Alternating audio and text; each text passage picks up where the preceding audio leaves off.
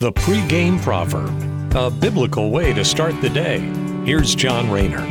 Moving along in our Ecclesiastes devotional, Solomon the preacher speaks about aforementioned times for everything, and those times are only known by God. In other words, we can't predict the future, and only God knows what is eventually going to happen. Ecclesiastes chapter 8 verse 6 For there is a proper time and procedure for every delight, though a man's trouble is heavy upon him. Now, that trouble that lays heavy on us is the anxiety that we don't know when bad things might happen to us. For example, I could work out every day, eat the cleanest diet possible, and that might spare me from getting a heart attack at age 60, but there's no preventing me from getting hit by a car, say, tomorrow. Solomon says that the trouble of not knowing when things are going to happen weighs heavy on us. In fact, there's all these things that can weigh heavy on our hearts.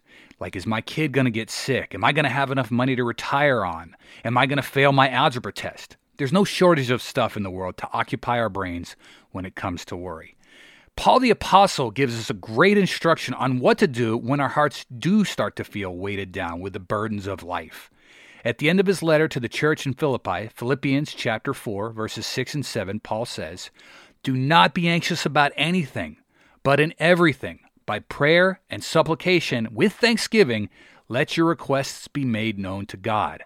And the peace of God, which surpasses all understanding, will guard your hearts and your minds in Christ Jesus.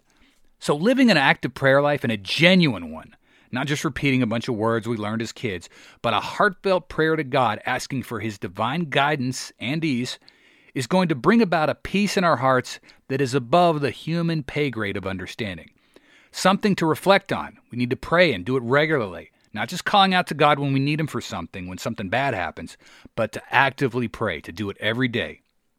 We can do it in the shower, the car ride to work, with our family before bedtime, before meals, whenever. But Paul tells us that the way to beat worry and the anxiety that Solomon was alluding to is to pray and to pray often. Thanks for listening. Have a great day. Take care and God bless. The pregame proverb with John Rayner. Look for it on all podcast platforms and have it delivered to your smartphone. The pregame proverb. Proud partners of The Bar, the Biblical and Reformed Podcast Network.